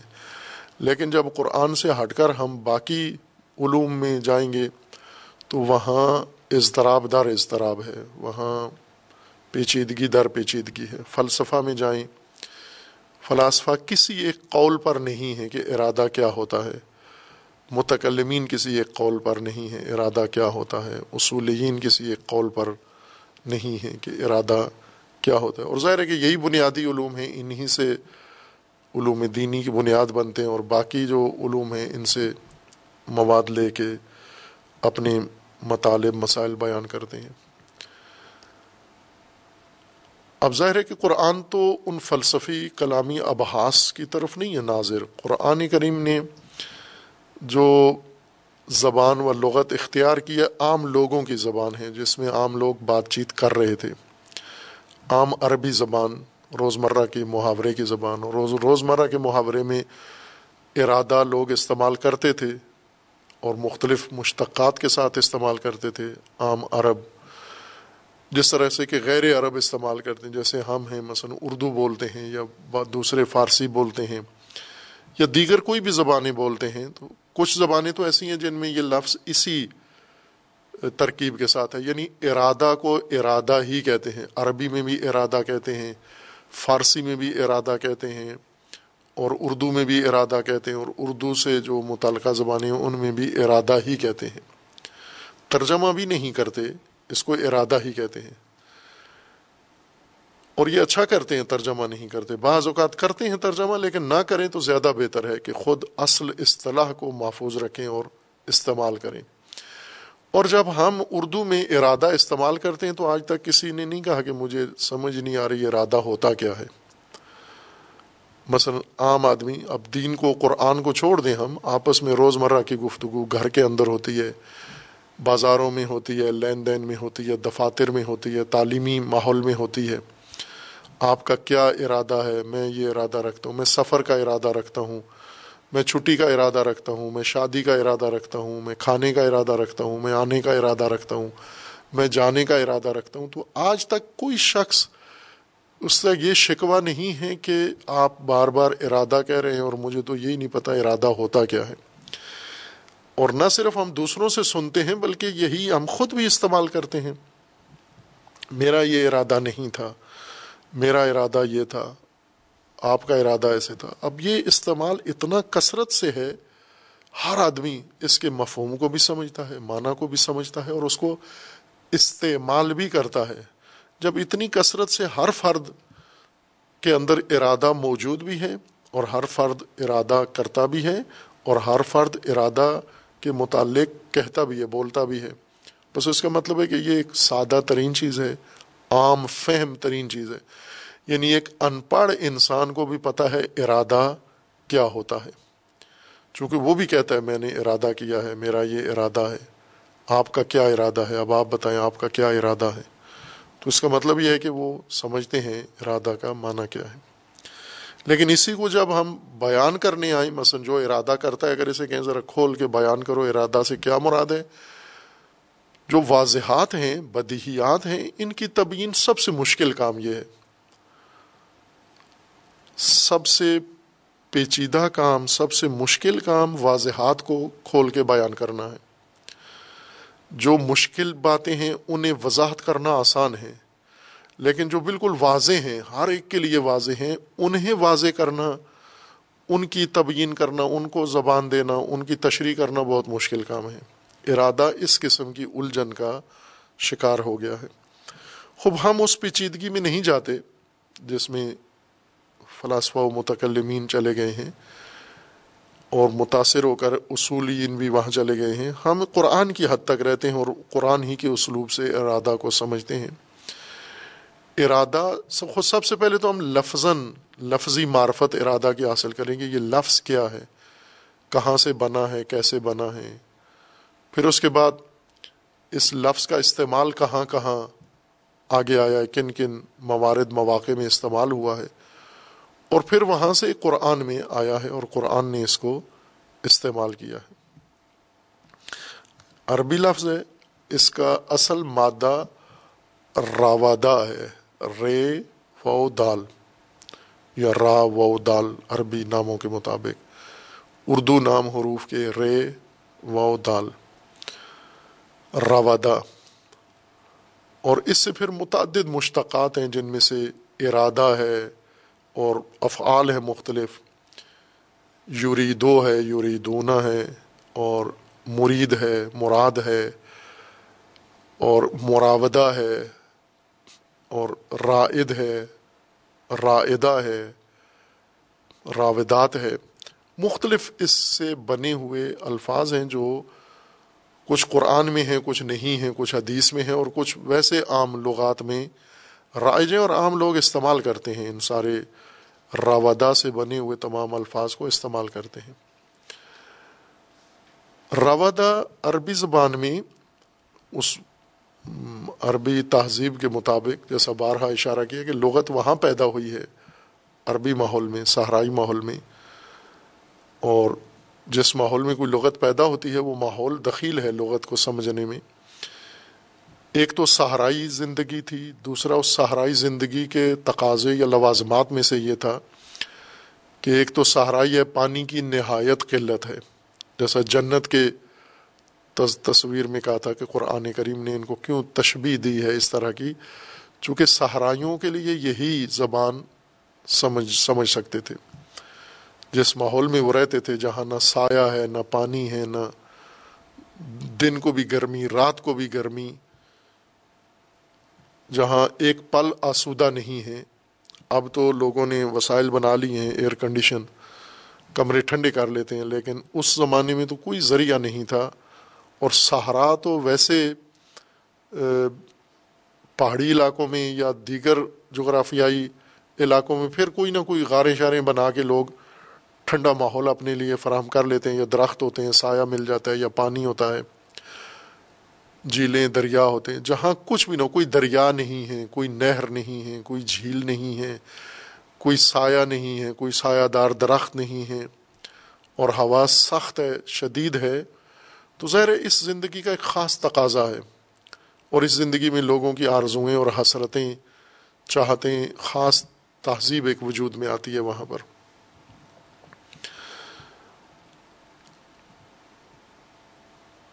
اسی زندگی کے تقاضے میں ظاہر ہے ان کے جو لوازمات ہیں، جیسے جانور ہیں، صحرائی جانور الگ ہیں، یہ جانور جو صحرا میں ہیں، یہ دوسرے علاقوں میں ہوتے ہی نہیں ہیں۔ اگر چلے لے جائیں، یہ وہاں مر جاتے ہیں۔ زندگی گزار ہی نہیں سکتے جن میں سے ایک اونٹ ہے۔ یہ شتر ان کی ایک بڑی ضرورت ہے اور سہارا یہ حیوان ہے۔ ان کی زندگی میں بہت دخیل ہے۔ ان کے ادب میں بھی، ادبیات میں بھی دخیل ہے، ان کے افکار میں، ان کے نظریات میں، ان کے سماج و تہذیب کا بڑا اہم جز شتر ہے، اونٹ ہے۔ گھوڑا ہے، بھیڑ اور بکریاں ہیں، مویشی ہیں۔ نہ سارے مویشی، جیسے گائے، بھینسیں نہیں ہیں، بلکہ بھیڑ، بکریاں ہیں۔ جو صحرا میں یہ پالتے تھے، چراتے تھے۔ انہیں جو دشواری پیش آتی تھی اپنی زندگی میں، اپنے لیے بھی اور اپنے مویشیوں کے لیے بھی وہ پانی اور چراگاہ ہے۔ یہ ان کی دائمی ضرورت تھی، پورے سال کی ضرورت اور پوری زندگی کی۔ دن رات ان کی جستجو یہ ہوتی تھی کہ ہمیں پانی ملے اور چراگاہ ملے۔ پانی ملتا تھا انہیں، بارش کا پانی کسی جگہ، یہ جا کے وہاں ڈیرا ڈالتے ظاہر ختم ہو جاتا، بارشیں کم ہوتی ہیں۔ جو جمع ہوا تھا وہ یہ استعمال میں لے آتے یا سخت موسم کی وجہ سے وہ پانی تبخیر ہو جاتا، ختم ہو جاتا تھا، پھر نئے پانی کی تلاش میں نکلتے تھے۔ یا چراگاہ اگر برفرض انہیں ملتی تھی تو وہ، چونکہ جب پانی ہی نہیں ہے تو فصل چارہ نہیں اگتا، سبزہ نہیں اگتا۔ بہت چھوٹے چھوٹے جگہیں تھیں جہاں چارہ اگتا تھا اور یہ جب جاتے تھے جانور لے کر، وہ جانور ایک دو دنوں میں ساری چراگاہ کو صاف کر دیتے تھے۔ پھر انہیں نئی چراگاہ کی تلاش ہوتی تھی۔ یہ دائمی کام تھا ان کا، پانی کی تلاش اور چراگاہ کی تلاش۔ اب اس فضا میں یہ لوگ اپنے ہر قبیلہ یا ہر گروہ جو بھی بنے ہوئے تھے آپس میں، ایک خاندان۔ اس چونکہ یہ دائمی ضرورت تھی، اس ضرورت کے لیے انہوں نے افراد مختص کیے ہوئے تھے قبیلے کے اندر۔ جن کو تجربہ بھی ہو گیا تھا، مہارت بھی ہو گئی تھی کہ وہ صحرا میں مختلف سمتوں میں، مختلف جہات میں رفت و آمد کریں، آئیں جائیں اور یہ دو چیزیں ڈھونڈ کے لائیں، تلاش کر کے لائیں، چارہ اور یعنی چراگاہ اور پانی۔ یہ جاتے تھے بسا اوقات کئی کئی دن گھومتے رہتے تھے صحرا میں اور آخر کار انہیں کہیں اگر سوراخ ملتا کسی جگہ تو واپس آتے اپنے قبیلے میں آ کے ان کو بتاتے کہ پانی بھی کسی جگہ مل گیا ہے اور چراگاہ بھی ملی ہے۔ تو فوراً باقی قبیلہ پھر سامان باندھتے اور کوچ کرتے اور وہاں پہنچ جاتے پانی پر یا چراگاہ پر۔ یہ فرد جو بھیجتے تھے، یہ روانہ کرتے تھے، رفت و آمد کرتا تھا چراگاہ کی ڈھونڈنے کے لیے اور پانی کی تلاش کے لیے، اس کو عرب رائد کہتے تھے۔ یہ رائد ہے۔ رائد یعنی پانی چراگاہ کی تلاش کے لیے رفت و آمد کرنے والا بندہ۔ کسی چیز کی جستجو کے لیے۔ اب زیر چراگاہ ان کی ضرورت تھی، پانی ضرورت تھا۔ ابتدا میں رائد اسی کو کہتے تھے جو جستجو کے لیے جاتا تھا، چراگاہ کے لیے اور پانی کے، چشمے کے لیے یا پانی کے کسی ذخیرے کے لیے جاتا تھا، پھر واپس آتا اور کئی سمت میں جاتا۔ زہر یوں نہیں کہ گھر سے نکلا تو سیدھا چراگاہ میں پہنچ جاتا تھا۔ دن بھر مارا مارا پھرتا رہتا تھا۔ کبھی مشرق کو جاتا، کبھی مغرب کو جاتا، کبھی شمال کو جاتا، کبھی جنوب کو جاتا۔ بالآخر اتنا وہ آنا جانا رکھتا تھا، اس وقت تک جاری رکھتا تھا جب تک یہ مطلوبہ چیز اس کو مل نہیں جاتی تھی۔ یعنی چراگاہ اور پانی اس کو میسر نہیں آ جاتا تھا۔ اب بعض اوقات یوں بھی ہوتا تھا کہ مثلا جہاں قبیلہ ہے، پڑاؤ ڈالا ہوا ہے اس وقت، وہاں سے یہ نکلتا تھا، اونٹ پر، گھوڑے پر یا پیدل یا جس طرح گروہ بنا کر، اور دن بھر ڈھونڈ کے رات کو پھر قبیلے میں واپس آ جاتا اور نہیں ملتا تھا اس کو سراغ پانی کا یا چراگاہ کا۔ دوسرے دن پھر رات کو آرام کر کے دوسرے دن پھر نکل پڑتا تھا۔ ان کی تلاش میں۔ تو اس طرح یہ آنا جانا رہتا تھا۔ اس شخص کو جو پانی اور چراگاہ کی تلاش میں رفت و آمد کرتا تھا، آنا جانا رکھتا تھا، اس کو وہ کہتے تھے یہ رائد ہے اور یہ تھا روادت۔ یہ در حقیقت راوادہ کا معنی یہ تھا۔ یہ رائد انسان تھا۔ معنی اس کا یہ تھا کہ پانی اور چراگاہ کی جستجو میں جانے والا شخص اور رفت و آمد کرنے والا شخص۔ خوب۔ یہ اس معنی میں استعمال کرتے تھے۔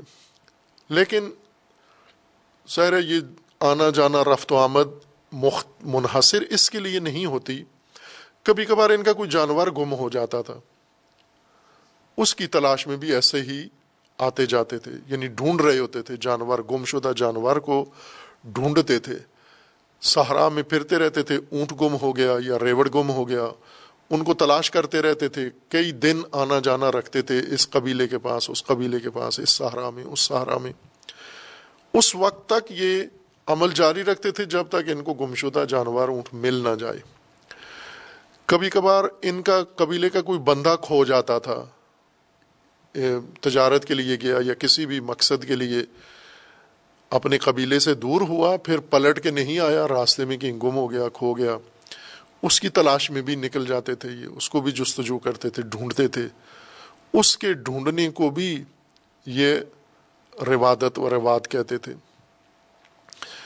اور پھر اسی طرح جستجو کے لیے نکلنا اور رفت و آمد کرنا، آنا جانا کسی چیز کی جستجو کے لیے، کسی چیز کی تلاش میں نکلنے کو یہ روادت کہنے لگے، بغیر خصوصیت کے کہ اب یہ پانی ہے، چراگاہ ہے، جانور ہے، قبیلے کا کوئی بندہ ہے یا کوئی دوسرا قبیلہ ڈھونڈنے کے لیے، آبادی کوئی ڈھونڈنے کے لیے یا مناسب آب و ہوا ڈھونڈنے کے لیے کسی بھی ضرورت کے تحت رفت و آمد کرنا، کسی بھی ضرورت کی جستجو کے لیے، کسی بھی مطلوبہ چیز کی طلب میں، جستجو میں جانا اور آنا جانا رکھنا رفت و آمد رکھنا، اس حد تک جب تک وہ مل نہ جائے، اسے پا نہ لیں۔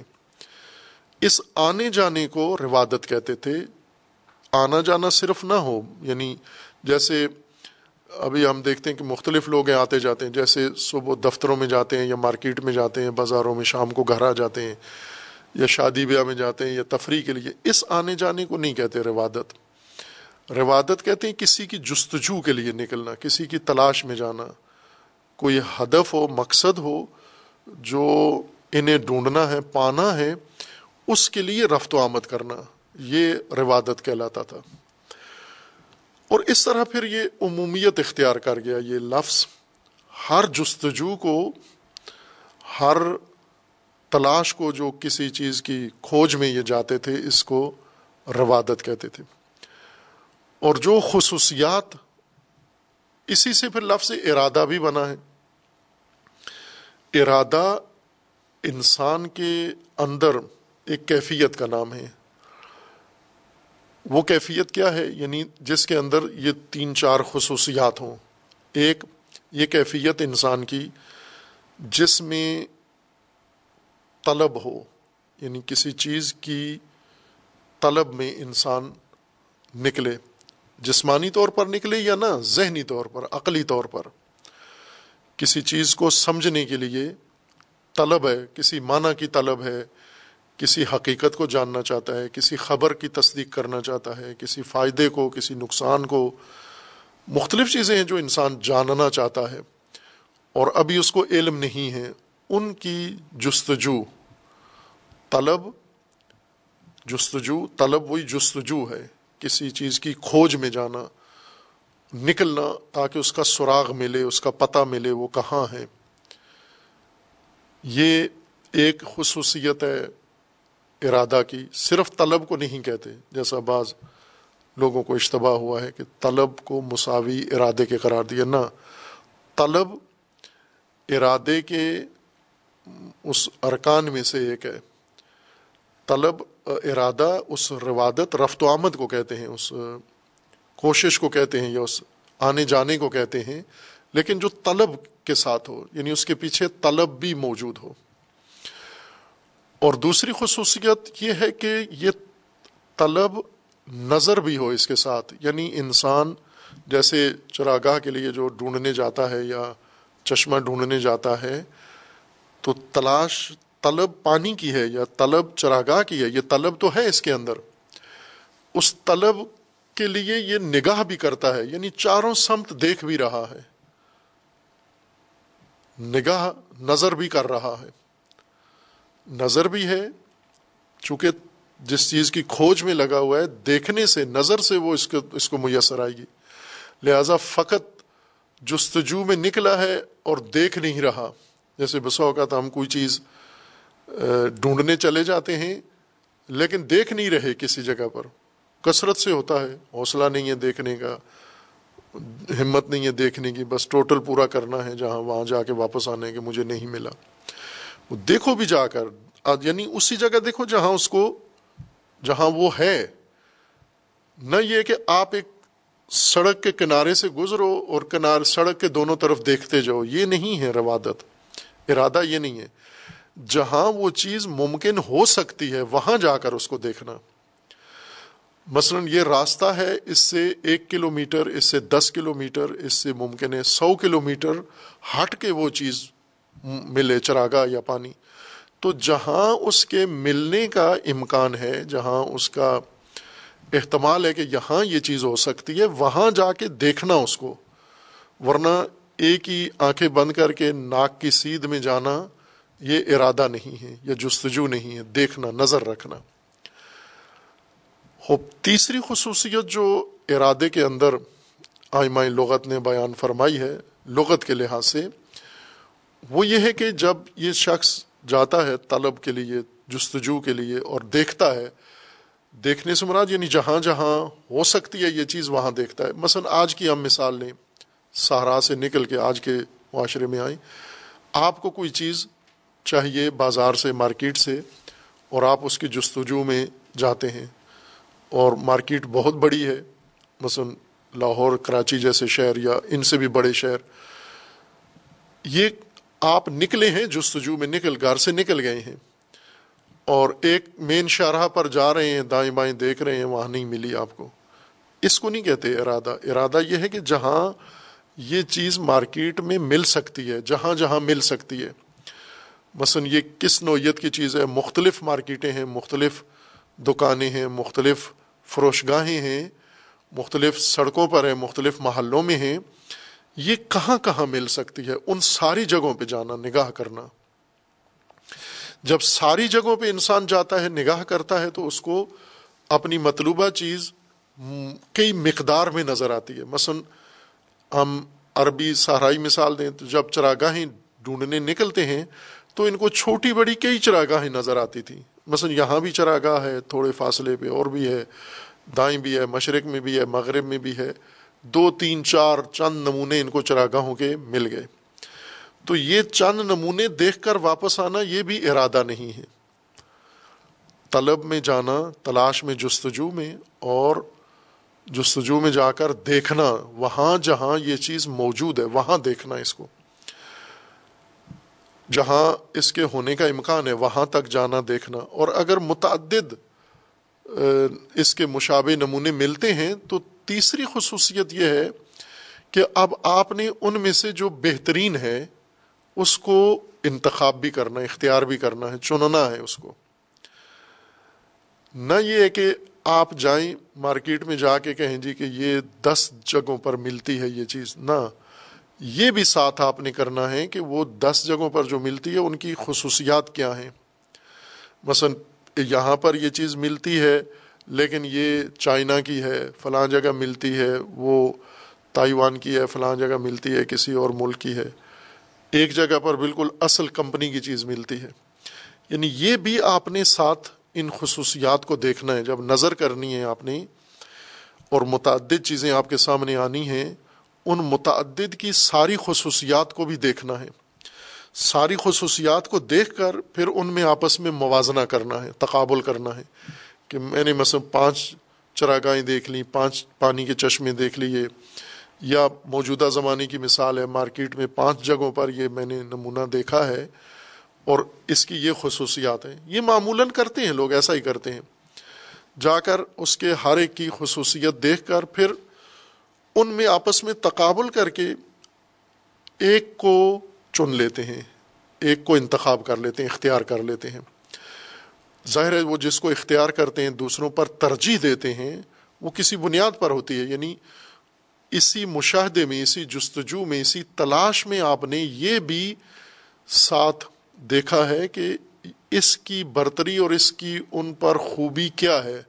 دوسروں میں کمی کیا ہے اور اس میں خوبی کیا ہے۔ کیوں اس چراگاہ کو انتخاب کیا ہے؟ کیوں اس چشمے کو انتخاب کیا ہے؟ یہ ساتھ چیزیں بھی مشاہدہ کی جاتی ہیں۔ مثلا یہ کہ قافلے کا راستہ یہاں سے قریب ہے، اس چراگاہ کے پھر تھوڑے فاصلے پر مزید چراگاہ ہے، یا حفاظتی نقطۂ نگاہ سے، یا چراگاہ اور پانی دونوں قریب قریب ہیں۔ یہ ساری خصوصیات دیکھ کر پھر اس میں سے ایک کو انتخاب کرنا اور چن لینا۔ اس سارے عمل کو روادت کہتے ہیں۔ جستجو کے لیے جانا، دیکھنا، دیکھ کر پھر اس میں سے بہترین کو انتخاب کرنا۔ اس کو کہتے ہیں روادت، اور یہ کرنے والا شخص ہے رائد، اور اس عمل سے ہی لفظ ارادہ بنا ہے۔ ارادہ کا مطلب اب یہ تو زمین پہ روادت ہو رہی ہے نا۔ ارادہ ذہن میں ہوتا ہے، دل میں ہوتا ہے، وجود میں نفس میں ہوتا ہے۔ یعنی نفس کے اندر بھی انسان یہی کام کرتا ہے۔ نفس کے اندر، ذہن کے اندر ہمارے مختلف شکلیں ہیں، مختلف صورتیں ہیں، مختلف راستے ہیں، مختلف امور ہیں۔ ان مختلف امور میں سب سے پہلی چیز جو ارادے کے لیے بنتی ہے نفس میں وہ طلب ہے۔ جستجو کہ یہ چیز مجھے چاہیے۔ اور جب طلب شروع ہوتی ہے، پھر انسان اپنی معلومات اپنے حافظے اور اپنے نفس کے اندر جاتا ہے، رجوع کرتا ہے، نظر کرتا ہے کہ یہ چیز جو مجھے چاہیے اپنی معلومات کے مطابق، یہ ان ان جگہوں پر یا اس صورت میں میسر ہے۔ تیسری چیز پھر انسان یہ کرتا ہے، جب اپنے نفس میں رجوع کرتا ہے انسان، کہ یہ یہ چیزیں نفس میں معلومات میرے ذخیرے کے مطابق یہ چیزیں موجود ہیں۔ ان میں سے بہترین اس وقت میری طلب یا میری حیثیت یا میرے تقاضوں کے مطابق اس وقت میرے لیے بہترین راستہ کون سا ہے۔ لہٰذا انسان اس کو انتخاب کر لیتا ہے، ایک کو چن لیتا ہے باقی پر۔ مثلا جس نے موٹر سائیکل لینی ہے پہلے اپنے ذہن میں یہ کام کرتا ہے۔ ذہن میں اس کے معلومات موجود ہیں، نہیں ہے تو اکٹھی کر لیتا ہے۔ سب سے پہلی چیز موٹر سائیکل کی طلب ہے۔ یا کوئی گھریلو کوئی اور چیز ہے، اس کی طلب ہے۔ جب طلب پیدا ہوتی ہے، پھر اس طلب کے مطابق یہ مطلوب کتنے ہیں اس وقت؟ معلومات اپنی ہیں یا دوسروں سے معلومات لے کے انسان تکمیل کر لیتا ہے، نظر کرتا ہے۔ اس نظر کے مرحلے میں پھر موازنہ بھی کرتا ہے۔ موازنہ کر کے ان سب میں سے اپنی شرائط کو دیکھتا ہے، حالات کو دیکھتا ہے، اپنی جیب کو دیکھتا ہے، اپنی ضرورت کو دیکھتا ہے، پھر ان سب میں سے ایک کو چن لیتا، انتخاب کر لیتا ہے۔ وہ چن لینا، انتخاب کر لینا یعنی طے کر لینا، فیصلہ کر لینا کہ یہ لینی ہے میں نے، اس کو ارادہ کہتے ہیں۔ ارادہ انسان کے نفس میں ہوتا ہے۔ وہ روادت سہارا میں رفت و آمد وہ لغتاً تو ارادہ ہے، لیکن اصطلاحی ارادہ وہ یہ ہے کہ انسان اپنے نفس میں رجوع کرتا ہے اور اپنے طلب پیدا ہوتی ہے، اپنے نفس کے اندر، ذہن کے اندر۔ اس طلب کے مطابق انسان رجوع کرتا ہے، دیکھتا ہے۔ یہ رفت و آمد ذہنی ہے۔ رفت و آمد کرتا ہے، معلومات اپنی یا دوسروں کی معلومات فراہم کرتا ہے۔ یا فرض کریں جیسے آج کل انٹرنیٹ پر فوراً انسان کھول کے جستجو کرتا ہے۔ یہ رفت و آمد ہے یہ نظر ہے۔ ہر چیز دیکھتا ہے۔ اس کی خصوصیت کیا ہے؟ قیمت کیا ہے؟ پائیداری کتنی ہے؟ باقی خصوصیات اس کی دیکھتا ہے۔ پھر ان میں سے اپنی ساری شرائط کو مد نظر رکھ کر ایک کو ترجیح دے کے چن لیتا ہے کہ یہ میں نے انتخاب کرنا ہے۔ یہی جو انسان کے نفس میں طلب سے لے کر فیصلے تک کا عمل انجام پاتا ہے، اس کو ارادہ کہتے ہیں۔ اب کچھ چیزیں ارادے کے مراحل کہہ دیں یا مراتب کہہ لیں، لیکن اس عمل سے گزر کے ایک چیز کو چن لینا، اختیار کر لینا، یہ ارادہ کہلاتا ہے۔ اور یہ جب انسان کے نفس میں یہ فیصلہ ہو جاتا ہے، پھر اس کے بعد عمل میں، پھر یعنی ذہنی کام ختم ہو جاتا ہے عملی شروع ہو جاتا ہے۔ انسان جب فیصلہ کر لیتا ہے، اٹھ کھڑا ہوتا ہے، فوراً حرکت میں آ جاتا ہے۔ مارکیٹ میں جا پہنچتا ہے، اسی دکان پہ جا پہنچتا ہے، اسی شہر تک جا پہنچتا ہے اور اس کو خرید کے اپنے گھر منتقل کر لیتا ہے۔ وہ عمل ہے، وہ جو ارادے کے بعد یعنی فیصلہ کر لینے کے بعد جو شروع ہوا، وہ عمل ہے، وہ ارادہ نہیں ہے۔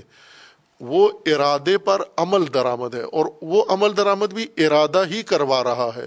چونکہ آپ نے یہ فیصلہ کر لیا کہ میں نے یہ چیز حاصل کرنی ہے، اس کی طلب ہے، جستجو ہے۔ اور اس کو میں نے باقی اشیاء کے ساتھ پرکھ کے ترجیح ارتھ پہلو سے دیکھ لیا ہے اور فیصلہ کر لیا ہے۔ اس فیصلے کے مطابق اب مجھے یہ چیز چاہیے۔ پھر اٹھ کے ارادے کے بعد انسان کا عمل شروع ہو جاتا ہے۔ خوب، یہ انسان کے لیے ہے کہ انسان چونکہ طلب پیدا ہوتی ہے، پہلے نہیں ایک چیز انسان کے پاس اس کی طلب پیدا ہوتی ہے۔ پھر انسان کے پاس اس کی معلومات نہیں ہیں، جستجو اور نظر پیدا ہوتی ہے۔ پھر اس میں سے ایک کو ترجیح دے کے چننا ہوتا ہے مختلف راستوں میں سے۔ لیکن ارادہ تو اللہ تبارک و تعالیٰ کی ذات کی طرف بھی ہے۔ خود اللہ تعالیٰ نے فرمایا کہ اللہ ارادہ فرماتا ہے، اللہ کے ارادہ ہے۔ یورید اللہ اللہ چاہتا ہے۔ یا اراد اللہ ہو مادہ اراد اللہ؟ اللہ کا ارادہ ہے۔ ظاہر ہے، یہ جو انسانوں میں ارادے کے خصوصیات ہیں، روادت، جیسے کہا تھا کہ طلب پیدا ہو، پھر طلب کے لیے طلب کے ساتھ نظر ہو، نظر کے بعد دیکھ بھال کے پھر ایک چیز کو ترجیح دینا باقیوں پر۔ یہ اللہ تبارک و تعالیٰ کی ذات میں نہیں ہے۔ خداون تبارک و تعالیٰ کی ذات میں چونکہ یہ مراحل اللہ کے ہاں طے شدہ ہیں۔ اول یہ کہ طلب اللہ نے ارادہ نہیں کرنا اللہ کے لیے۔ اللہ نے ارادہ کرنے مخلوق کے لیے، کائنات کے لیے، انسانوں کے لیے۔ بس طلب اللہ کی نہیں ہے، طلب انسانوں کی ہے، جو اللہ نے پوری کرنی ہے۔ دوسرا مرحلہ ہے نظر۔ خوب، یہ طے شدہ ہے، چونکہ اللہ کا علم علم کامل ہے۔ اللہ کو مکمل احاطہ ہے علم کا، انسانوں پر بھی، ان کی طلب پر بھی، ان کی ضروریات پر بھی۔ بس وہ طے شدہ مرحلہ ہوتا ہے اللہ تبارک و تعالیٰ کے یہاں اللہ کو وہ کام کرنا نہیں پڑتا، رفت و آمد نہیں کرنا پڑتی۔ تیسرا مرحلہ فیصلہ۔ اور وہ بھی اللہ تبارک و تعالیٰ کے ہاں طے شدہ ہے، چونکہ اللہ کو بندوں کا علم ہے، بندوں کی مصلحت کا علم ہے اور کائنات کا علم ہے، ان کے تقاضوں کا علم ہے، ان کی ضرورتوں کا علم علم ہے، ان کے خصوصیات کا علم ہے، ان کے لوازمات کا علم ہے، ان کے ہر چیز کا علم اللہ تبارک و تعالیٰ کے ہاں ہے۔ لہٰذا اللہ کے ہاں ارادے کے جو مقدمات ہیں وہ طے شدہ ہیں، پہلے سے انجام شدہ ہیں اور وہ علم الہی کی وجہ سے۔ اسی وجہ سے بعض نے اللہ کو اللہ کے ارادے کو علم الہی ہی کہا ہے۔ یعنی کتنے ایسے حکمہ بزرگان ہیں جنہوں نے کہا ہے کہ اللہ کا ارادہ اللہ کا علم ہے۔ علامہ تبا تباہی فرماتے ہیں، یہ نہ کہیں آپ، چونکہ علم مفہومن بھی جس طرح لفظ علم ایک الگ لفظ ہے، ارادہ الگ لفظ ہے، اسی طرح مفہومن علم کا مفہوم الگ ہے، ارادے کا مفہوم الگ ہے۔ ان کو آپ مخلوط نہ کریں، ارادہ الہی میں، علم الہی مؤثر ہے۔ لیکن علم الہی، ارادہ الہی نہیں ہے۔ ارادہ الہی وہی فیصلہ ہے اللہ تبارک و تعالیٰ کا۔ وہی حکم ہے جس طرح قرآن کریم میں ہے کہ ادا اراد اللہ شعین یقول اللہ کن فیقون ارادہ کیا اللہ تبارک و تعالیٰ نے یعنی اس کے ایجاد کا۔ جب فیصلہ ہے اللہ تبارک و تعالیٰ کی طرف سے کہ اس کو ایجاد کرنا ہے۔ اور یہ فیصلہ بھی اللہ تبارک و تعالیٰ کا فعل ہے یعنی فعل الہی ہے، ارادہ الہی۔ اور اس طرح خدا و تبارک و تعالیٰ ارادے سے ہی سارے کام کرتا ہے۔ اللہ کے تمام کام ارادی ہیں۔ کوئی کام جوارح ہی نہیں ہے۔ انسان ارادہ کر کے پھر جوارح کو حرکت میں لاتا ہے۔ اللہ تبارک و تعالیٰ کا فعل صرف ارادہ ہے اللہ کا، یہ ارادہ ہی فعل ہے اللہ تبارک و تعالیٰ کا۔ یعنی اللہ نے ارادہ کیا، وہ فعل انجام پا گیا ہے۔ کن ف یقون یہ کن و یقون دونوں ترتیب نہیں ہے ان میں کہ پہلے کن اور پھر یقون نہ، وہ یقون کن ہی ہے۔ یہ ارادہ ہی کن ہے اور یہ ارادہ کن یہی یقون ہے یعنی ہو گئی وہ چیز، وجود میں آ گئی ہے۔ بس یہ جو ارادہ اللہ تبارک و تعالیٰ کی طرف منصوب ہے اور انسان میں، معنی کے لحاظ سے ایک معنی ہے، نہ کہ دو معنی ہے اللہ کے یہاں ارادے کا اور معنی ہے، انسان کے یہاں ارادے کا اور معنی ہے۔ خصوصیت مصداق کی ہے، خصوصیت مورد کی ہے کہ جب اللہ کی ذات میں ارادہ ہو تو یہ مقدمات جو انسان کو طے کرنے ہوتے ہیں، یہ نہیں ہوتے وہاں پر۔ اور یہ خصوصیت مصداق ہے، نہ کہ معنی کی خصوصیت ہے۔ یعنی معنی ایک ہی ہے، طلب، نظر اور انتخاب اور فیصلہ۔ اور وہ جو چیزیں ہیں، وہ اللہ تبارک و تعالیٰ کے ہاں علم الہی کی وجہ سے طے شدہ ہیں۔ وہاں اللہ کو تحقیق جستجو نہیں کرنی پڑتی، دیکھنا نہیں پڑتا کہ بندوں کے لیے کیا خیر ہے، کیا شر ہے، کیا بہتر ہے، کیا نہیں، یہ سب علم الہی میں ہے۔ لہٰذا اللہ کے ارادے کے لیے کوئی ایسا بیچ میں مرحلہ طے نہیں کرنا ہوتا، چونکہ وہ علم الہی میں ہر چیز حاضر و موجود ہے۔ اس علم کے مطابق اللہ کا ارادہ ہو جاتا ہے اور وہ شے وجود میں آ جاتی ہے۔ خوب، اب اس آیا کریمہ میں عرض کیا تھا کہ اس توضیع کی ضرورت نہیں تھی، نہ بھی کرتے تو آیا کا مفہوم روشن ہے، واضح ہے۔ لیکن چونکہ یہ موضوع بہت اہم ہے ارادہ، اور آیا میں پہلی دفعہ یہ جب استعمال ہوا ہے، ہم اس سے آشنا ہوئے ہیں، تو یہ اصطلاح ذہن میں رہے، آہستہ آہستہ کھلتی جائے گی۔ و ام الدین کا فروف یقول مادا اراد اللہ بحادہ اللہ کا ارادہ کیا ہے؟ اللہ چاہتا کہ اس مثال کے ذریعے اللہ کے مد نظر کیا ہے؟ کیا بتانا مقصود ہے؟ کیا سمجھانا مقصود ہے؟ خوب پھر اللہ نے اب ان کا جواب دیا کہ یہ جاننا چاہتے ہو کہ اللہ کیا چاہتا ہے مثالوں سے؟ اللہ یہ چاہتا ہے یو دل و بہی کتیرن و یادی بہی کتیرا ہدایت و گمراہی اللہ چاہتا ہے۔ جن کو ہدایت ملتی ہے، وہ ہدایت پائیں۔ جن کو گمراہی ملنی ہے، وہ گمراہ ہوں۔ وما یو دل و بہی الفاصقین لیکن یہ پتہ ہو کہ گمراہ کس کو کرتا ہے؟ اللہ تبارک و تعالیٰ یہ بعد میں بیان کریں گے۔ صلی اللہ علیہ وسلم۔